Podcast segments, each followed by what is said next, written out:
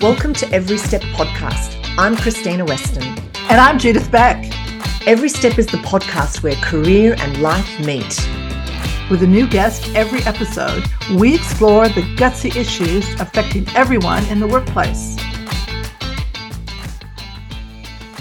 Today, we are chatting with Vanessa Bennett, a specialist high performance coach.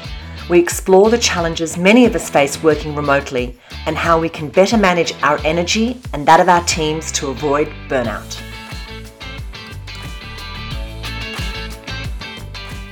The new environment of working from home and working at work, this hybrid environment, is it working? Is it working in terms of productivity for, for teams? How is it how is it playing out? What are you what are you hearing from the organizations that you're coaching and the people that you're coaching? Yeah, it's a really great question. And I think the short answer to that is we're not 100% sure yet. Mm-hmm. So it's still very early on in terms of getting any sort of you know, robust research on all of this kind of thing. Um, and I think the other thing as well is like it, different people work differently. And so when we find, when we're doing work in the hybrid environment, and we're doing a lot of work helping people to redefine their high performance culture in a hybrid environment. So um, what we generally find is that there are definitely some wins out of hybrid. You know, I think the old way of working, uh, it, it was broken to a certain extent, but have we really fixed it? I don't know that we have. So when we think about hybrid, what we find is that um, it's often what's good for the individual is not necessarily matching up with what's good for the business. So it's really great to be able to be in a position where um, people have a little bit more flexibility in terms of time or where they're working. And that's definitely saving a lot of people energy, which is great. And they don't However, have to commute. So yeah. they're, they're saving time, which they can allocate in other ways potentially. Yeah, exactly. But the downside of that is, is sometimes um, what's working for them that might make it hard for someone else that they're working with to do their job if they can't get them at a certain time or they're not sure what's going on or something like that. So um, it can actually create a lot of angst for other people that you're working with. And what we're finding is that you know some of those situations were probably problematic even before the move to hybrid, but the move to hybrid has exacerbated it because the other thing that we have as an issue in hybrid is that we have a lot more ambiguity.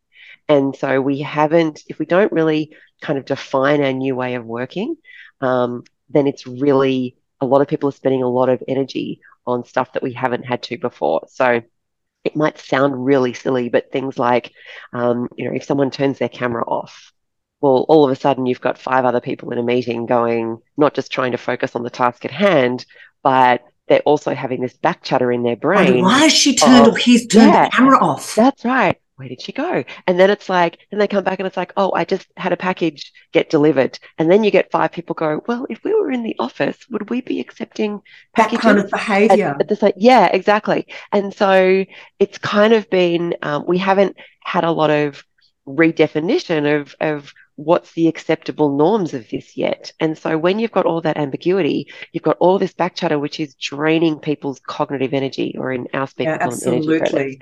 Um, and and I think that's a lot of that is still unresolved, and people are not realizing the impact of that on not just themselves but on other people. Yeah, we've been hearing a lot in the media around burnout that everybody's you know burnt burnt out is that a factor of a lot of high achievers not being able to switch off and and separate? Or is working from home you know i think about different personality types and for some people working from home they're very disciplined they can switch off they've got balance in their lives they go for a run they go for a walk.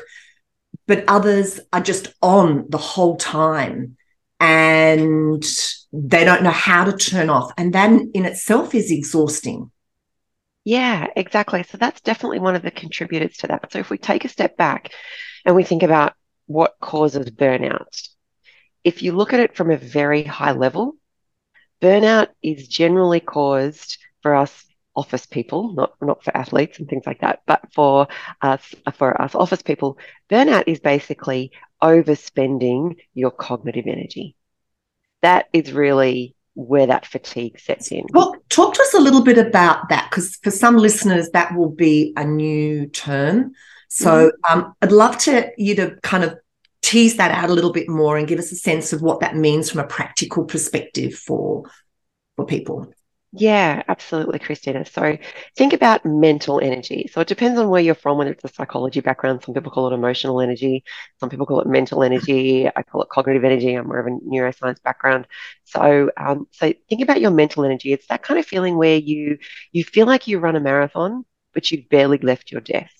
And it starts to manifest itself in physical fatigue. It starts to manifest itself in um, the inability to get excited about things that you would normally get excited about and be um, be interested in. Um, so there's all these kind of things that can happen. But generally speaking, um, people are not respecting that we have a certain amount of cognitive energy. And yes, you can replenish it. But the concept is most people are like, and we get that asked a lot. We, we say, oh, how do we get more cognitive energy?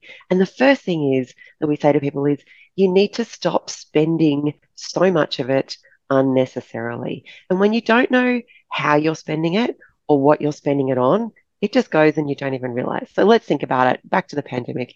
You know, did anyone ever think that they would have to spend cognitive energy on where is my next roll of toilet paper coming from mm-hmm. or homeschooling.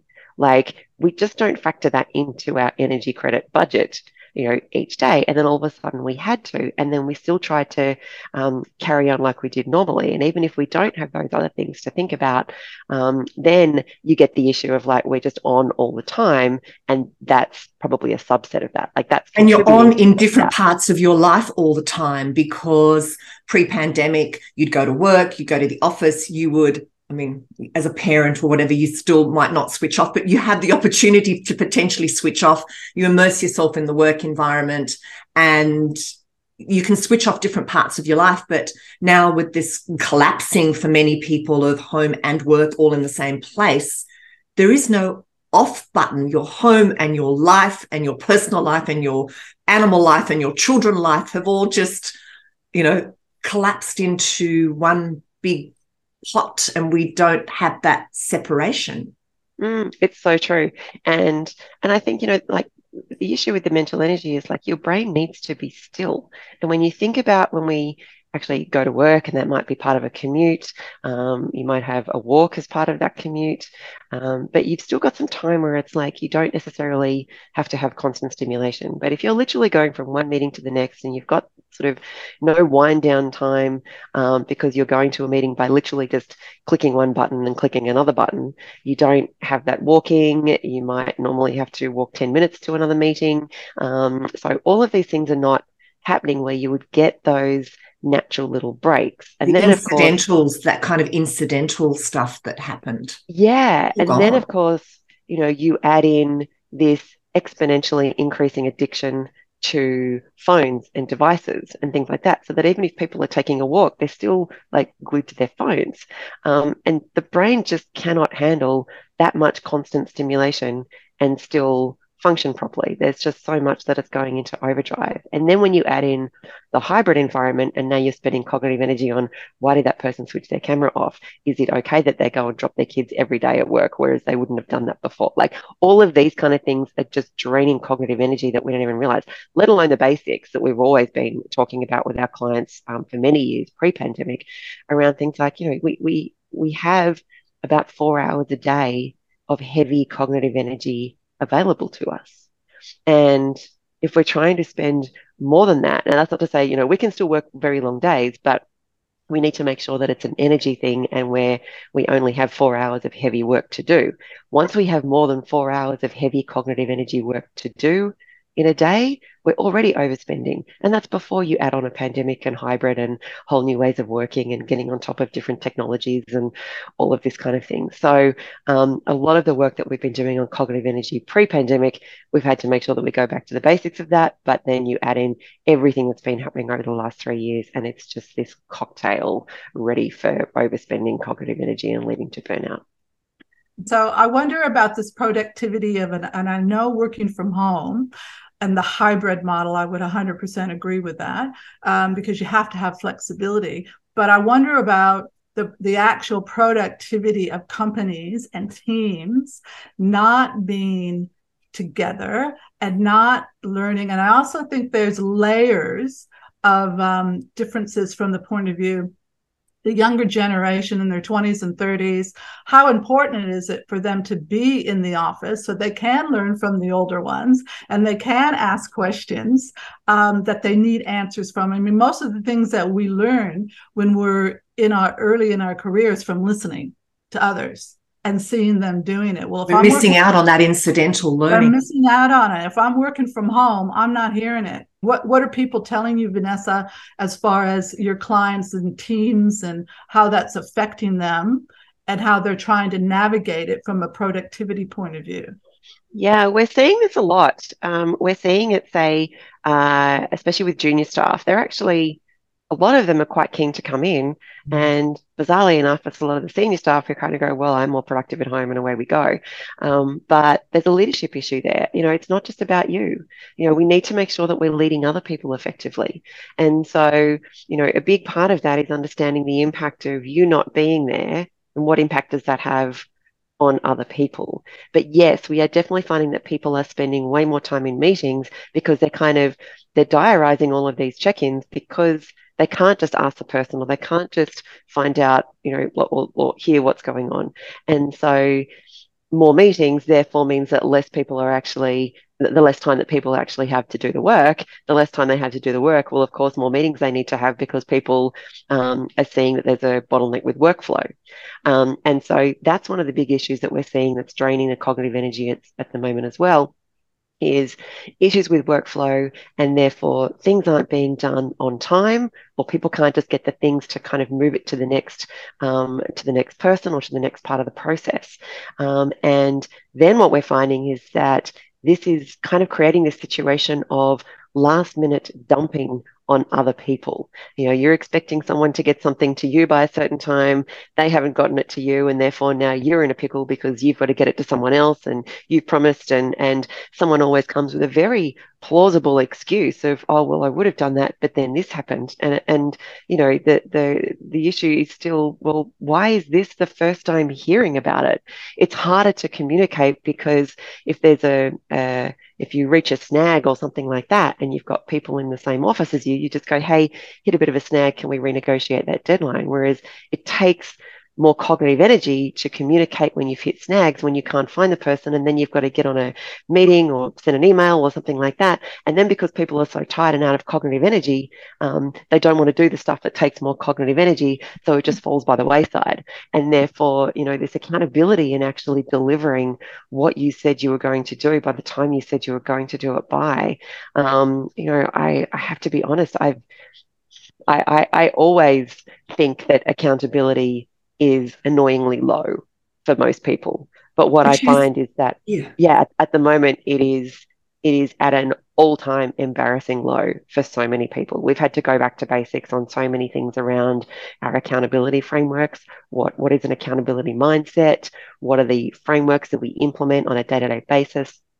to increase communication so that people are actually um, being accountable. And the problem is as well, people are not having any consequences for not being um, for not being accountable because That's... people are too tired and out of cognitive energy to have what would be perceived as a difficult conversation by of having to hold someone to account. Whereas, We're avoiding those difficult conversations. Yeah, I know in a sales right. context, what you're saying is spot on. What I'm observing yeah. is, and Judith and I have been having this conversation as well, is that there's no fast no. People are evasive um, they because they're not having to meet you in the real world and they don't actually know you in the real world. So and there no, aren't any consequences. So they drag you along drag you along drag you along and then drop you and then you get ghosted. You they just become invisible. So you're spot on around um, what's happened to manners. And again as judith said i don't want to be old fashioned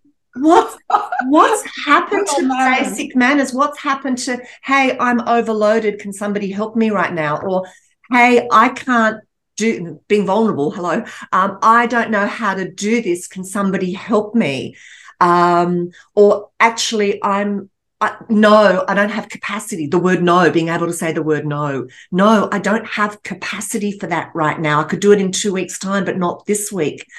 Why is, what do you think's happened that we can't have? Because manners are there. We all know what the manners are, but for whatever reason, is it because we're in this online world and it doesn't have consequences now or you become transactional that's what's, what it what's is. going on because i'm noticing it in sales environments and, and all sorts of environments where like you said the manners have just gone out the window yeah. but we become transactional we're a transaction like if you're if you're um uh, just meeting people via Zoom, it becomes a transaction. You you don't really know that person that well, or that so you don't have the same feeling and warmth and empathy. It's a transaction, and I can say no quickly.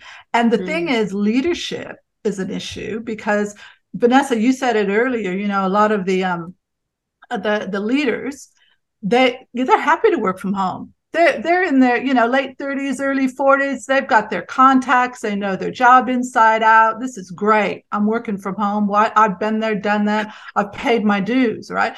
But as leaders of teams what they don't realize is that there's a ton of people in their team who haven't and who don't know things. And so when they don't go into the office even on a hybrid because people tell me I haven't seen my boss in months, right? And when I do, why should I go into the office? Because my boss isn't there. So why? Sh- so when the leaders don't set the rules of engagement that everybody follows, then why are the why are the younger ones going to do it? we want to define the hybrid culture because if it's not defined, it's a free for all and there's ambiguity, and people are spending all this cognitive energy on all the stuff that doesn't contribute to outcomes for the business.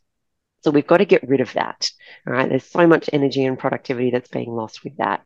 So if we help people to go in there and say, right, what are the outcomes that we need to do? So even for leaders, you know, as a leader, you need to make sure that your team knows exactly what's expected of them. Okay, well, how do we do that? All right. It's going to be done differently now in a hybrid environment, but how do we do that? So how do we make sure we're getting these outcomes? And, you know, and hybrid is great. You know, there's actually a lot of things where there's a lot of advantages. I mean, you know, people complain about Zoom fatigue, which I find hilarious because Zoom is the least fatiguing platform. And um, and when you understand the neuroscience of what's going on with Zoom fatigue, you can actually get around it very easily and very quickly. Um, and I think you know, if, if imagine if this pandemic had have happened even ten years ago, you know, it, let alone twenty years ago, you know, we didn't knowledge technology. We just right. the technology. Exactly. Our our for professional services and financial services, you know, our careers basically would have been decimated. It would have been virtually impossible to do what we could. So we have a lot to be grateful for in terms of the flexibility that this has allowed us to do. What we need to make sure is that we still need to get outcomes for the business. So we need to remove ambiguity as much as possible. When I go in there and help people to define, to come up with their hybrid culture, I, I can't go in there and say, here's the perfect um, hybrid culture because everyone's different, depends on the needs of the business. Um, and, and even with teams within businesses are going to be different depending on the needs of the teams. So um, what sorts so, of things are ambiguous? Because you've used that word, that term um, a fair bit. What yeah. are the um, so clearly, it's an issue. It's an issue in organisations. So, yeah. what are the sorts of things that people are experiencing as ambiguous? Yeah. So um, we would look at things like even just understanding how we conduct meetings in a hybrid environment. What is the new normal? Like, we didn't really need to have a dress code in our employment contracts. Many people do, but um, you know, we kind of knew how we dressed for the office. And then all of a sudden, we've got people dressing for meetings, everything from dressed up in their suits at home to, you know, tracky dacks, and we're not even sure if they have pants on at all, you know.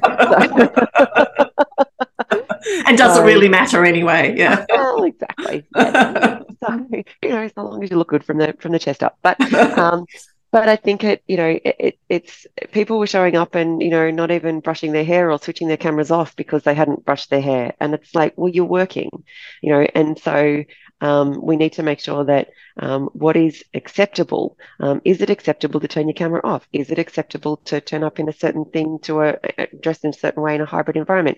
Um, is it acceptable to to get the package when um, when Amazon calls? What's acceptable? Is it acceptable that we should be, you know, spending all this time with the kids during the day and then working when other people can't get hold of us at night?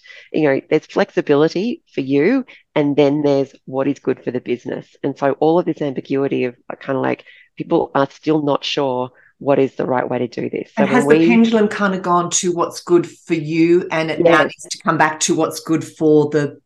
Correct. It kind of feels like it's gone too much to the, it's all about the individual. Correct. And that's and a cultural, is, societal thing. I think that's a, that's a, that's a big topic that's, that's resonating right across the world There's at the moment. A little bit of entitlement. It is. And I sort of, and I'm not too worried about that because that's going to self correct beautifully with a nice little recession. Yeah. So, you know, we get unemployment going all the way up and it'll start to, so I'm not, I'm not too worried about that, but um, it'll kind of, you know, uh, come back to where, where, it should be. But, um, uh, you know, it'll, it'll, it'll settle where it, where the market kind of needs it to be. But it's a, I think it's a case of like when we go in there, it's, it's like we still need to make sure that we're very clear on, hey, we want you to understand how you work best as an individual because you need to understand that so mm. that you can do your best work. But make no mistake, when we come together to define our hybrid environment, you're not going to get everything that you want because the business still needs to run. Because if the company is not functioning and not hitting its outcomes for clients, there won't be a job. It's that simple. So we need to bring KPIs are still KPIs. I mean, we still yeah. have KPIs. That's right, exactly. But I love the idea of making sure that we're very focused on outcomes, mm-hmm. and that can be from you know a hard KPI like a, a, sales figure or something like that, but also a KPI. Well, we, we we call them key culture indicators, which are your key BAM indicators, your behaviors, your activities, your mindset, and this is all the stuff that's kind of very much up in the air at the moment.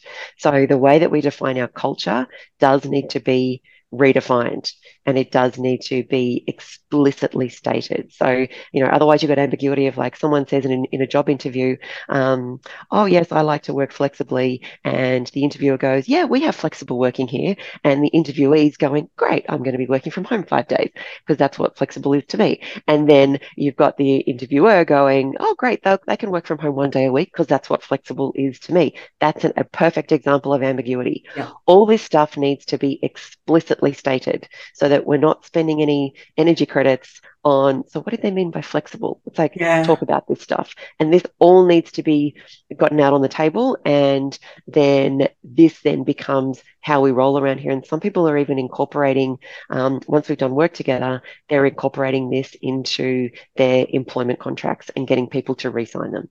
So this is how we roll around here in the new normal Yes, we want the flexibility. Yes, we want the upside of being able to embrace this hybrid environment. But make no mistake, the business has outcomes that need to be met.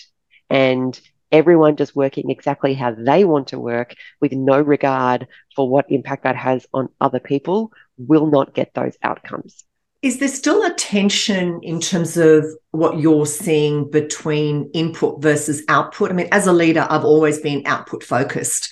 Um, but I've worked for um, bosses who were input focused where I had to be at the desk at 8:30 if I was even 1 minute late there was somebody phoning me saying where are you? And I was not allowed to leave my desk until 5:30 in the afternoon or whatever the time is. And I know there are still leaders out there that are very focused on um, input. You're there you're present between these hours. Changing your mindset as a leader to um, rewarding output is actually a very big shift. Is is it an is it an issue or is this just an old is this still is this an old concept of input versus output? Uh, it, it's definitely getting better. Um, and I'm like you, I've always been output focused. And I think that's probably because I'm also from a sales background. Like output is very easy to measure in a sales environment. It's like you've got really one number in 12 months, exactly. sort that numbers out. Don't lie. yeah, numbers don't lie. Numbers don't lie. So I think that's very easy. And and in fairness, you know, I mean, like salespeople have not been working from an office nine to five, you know, forever. Ever. That's just not the job. So um so I think there's a certain amount of that where it's easier to measure the output. I think what's happened is um, in jobs where it's less easy to measure the output, um, people have gone, into the default mode of, well, maybe I just measure the input instead because that's kind of what I know and it's taking less cognitive energy for me to do that. So um, that's not a great sort of situation to fall into, but I can neuroscientifically see why that has happened. Um, I think we definitely need to get really clear on what are the outcomes, what's the output that people need to do, and have that flexibility around doing that. But it's also, you know, I mean, you've got you've got flexibility in terms of time. You've also got flexibility in terms of location. So, you know, we we we often think about the flexibility of location, but we kind of forget the flexibility of time. And I think so long as, again, it depends on the role. But if if if if people understand when they can get you um, I've always been a big believer in just kind of, you know, seeing life as its entirety. Um, you know, I've been in situations where I've, like, I, I teach classes at the gym part time. I always have, and um, you know, I might be on a plane in work hours learning my choreography, but then I'll do emails at night because it's easier than doing emails on a plane. Like, you know, so it's like just get it done. That's kind of the main thing. And so I think there needs to be definitely a lot more flexibility around that, but you can only do that when people are really clear on what needs to be done and by when. And then also having these, um, the problem that we're seeing now is that people are saying yes, that they can do stuff because that takes less cognitive energy than saying, actually, no, I can't do that by that particular time. Or they're so overwhelmed, they actually have no concept of whether or not they can do it. So they just say yes.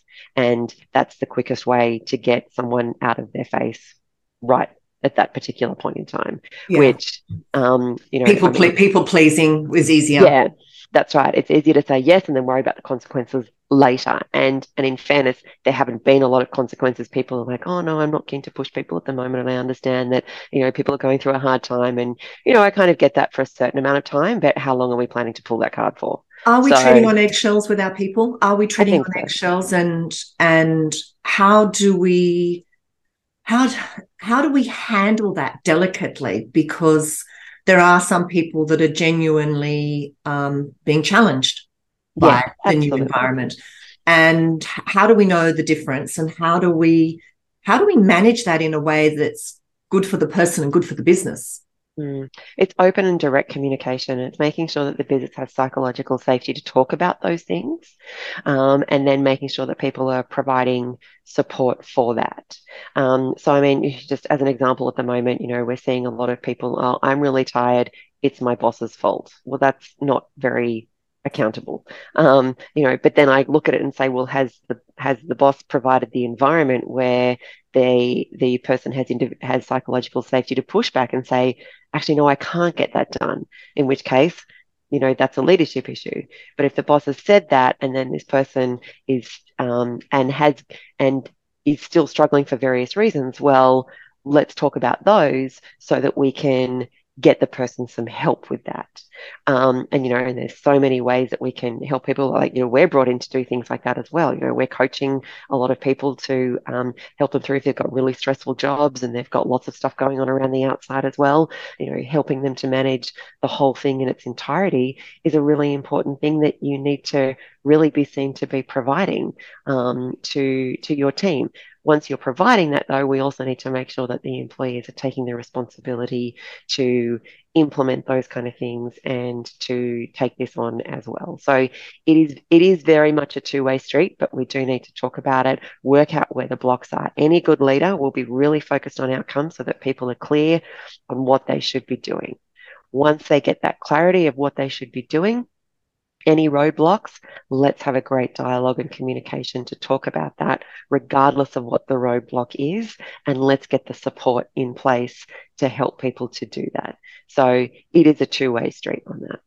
If you remove ambiguity, if you are super clear about what's expected, if you're super clear about the culture and how we do things around here, if you are super clear about all of that, right, we don't have to spend cognitive energy on those kind of things. Okay. And it also means that you're going to have less um, difficult conversations. The only time we ever have a difficult conversation is because there was a mismatch of expectations. That's it. So if we get better as leaders at reducing the mismatch of expectations, then we should actually not really be having conversations that are difficult. They're just a conversation. Hang on, I thought I, I thought we agreed that this was going to be done by then, and it's not. Talk to me about that. Yeah, and or, reducing the ambiguity plays really into that. Mm, it's massive. It's massive. Um, so ambiguity is is a really really evil thing as far as burnout goes and um, and people not understanding what's expected of them so we have to do everything that we can as leaders to remove the ambiguity get rid of that and half your job's done. If you have more ambiguity, you're going to have more difficult conversations that arise. People don't want to have difficult conversations. So pushing it back to your team to say, hey, can you get this done by then? If not, tell me when. All right. You tell me when you can comfortably get it done by. You tell me if there are roadblocks. So if we provide that psychological safety for people to push back, to disagree and ask, I mean, disagreement also comes down to things like how do we do this easier? I, like I like to do things as lazy as possible. You know, what's the outcome? And then how do we do it with the least amount of input. Required? So we want to have great conversations around how do we do things, not just the way that it's been done, but how do we do it better and how do we do it easier? And when you've got this idea of people can disagree safely, then you don't have difficult conversations anymore. Difficult conversations take cognitive energy and they only happen because of a mismatch of expectations. So reduce the mismatch of expectations, save your cognitive energy, life's a whole lot easier. So if you were, um, can you believe it? We're getting to to our time because we can talk. no kidding. we can talk. There's no doubt about it. But if you were advising a young person today coming into the work environment for the first time, what would you what were the what would be like a couple things that you would say to them about how to be efficient and manage their um, ambitions in the in the work environment today? Vanessa, I'll start off with you. Yeah, first thing, energy is your currency. Take it and own it as a responsibility because in my perfect world energy should be a kpi for people. So it's only a matter of time before um, you know that, that things like that will start to permeate. People um, if you if you maximize your energy then you are in a position to think better. You will get better mental health as a result of that. Um, it's all of these kind of things that flow through that will set you in good stead. So, firstly, do whatever you need to do to learn about cognitive energy and maximize cognitive energy for yourself and take that as a very key responsibility for you. And then also say, just, um, you know, your career is your responsibility and nobody else's. So it's lovely if leaders, um, you know, we often think that our leaders should be able to read our minds. You know, let's not con- let's not confuse leadership with telepathy, right? so if you if you need something, then and if you want certain training on something, speak up if you um, if you are given too much work to do then speak up by explaining that hang on this is going to take this amount of time and i've got this amount of time available to do it so um, so people would rather know that um, and and if you feel like you're in a situation where the leader's not promoting that and not allowing you to do that then leave and go and find a leader who will but your career and your energy is your responsibility and never ever forget that. Fantastic. Krystyna, what would you advise? What I would advise, I'd, I'd be echoing exactly Vanessa's words, and I'd add to that by invest in learning about yourself and do the internal work. Don't shy because that's where you're going to build the skills to say no. That's where you're going to build the skills to speak up. So um, do the do the work on yourself and build your emotional capability and your communication skills around around that um, balanced obviously with you know the things that vanessa was saying around getting that getting that balance understand your energy um, and and understand that balance means also you know take take time out recognizing yourself when you're at breaking point and don't feel guilty about taking time out. You need to take that time out. You can't be running at, you know, 100 kilometers an hour or a thousand kilometers an hour the whole time. Um, it's about knowing your own rhythms, but it's fundamentally about understanding yourself first. Uh, that's absolutely right. I'd add to the, what I would add to that is that basically you're coming in new. So um, it, it's always hard before it's easy at the end of the day. So it might take you a little bit longer to get things. And because you are working in a remote environment um, these days, it will be essential for you to get mentors. You need to start getting mentors day one because your boss will not be in your home office. Your boss won't be there like they would have been in the past. So you need people to talk to who are more experienced than you are. You need to make sure that you spend time and energy in your self development and your and your uh, skill development as well. If you don't know something, speak up. Communication is the key. Uh, again, like Vanessa said, managers are not mind readers and it's better to ask what you think is a stupid uh, question than to make a stupid mistake. So nobody will ever think questions are stupid. That would be my advice to you as a as an entry person. But mentors, mentors, mentors, and not just one, several. And that would be my um, main thing that I would say to people coming in. And we are out of time.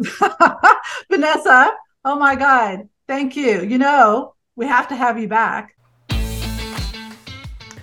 For more information about Every Step and our guests, head to everysteppodcast.com.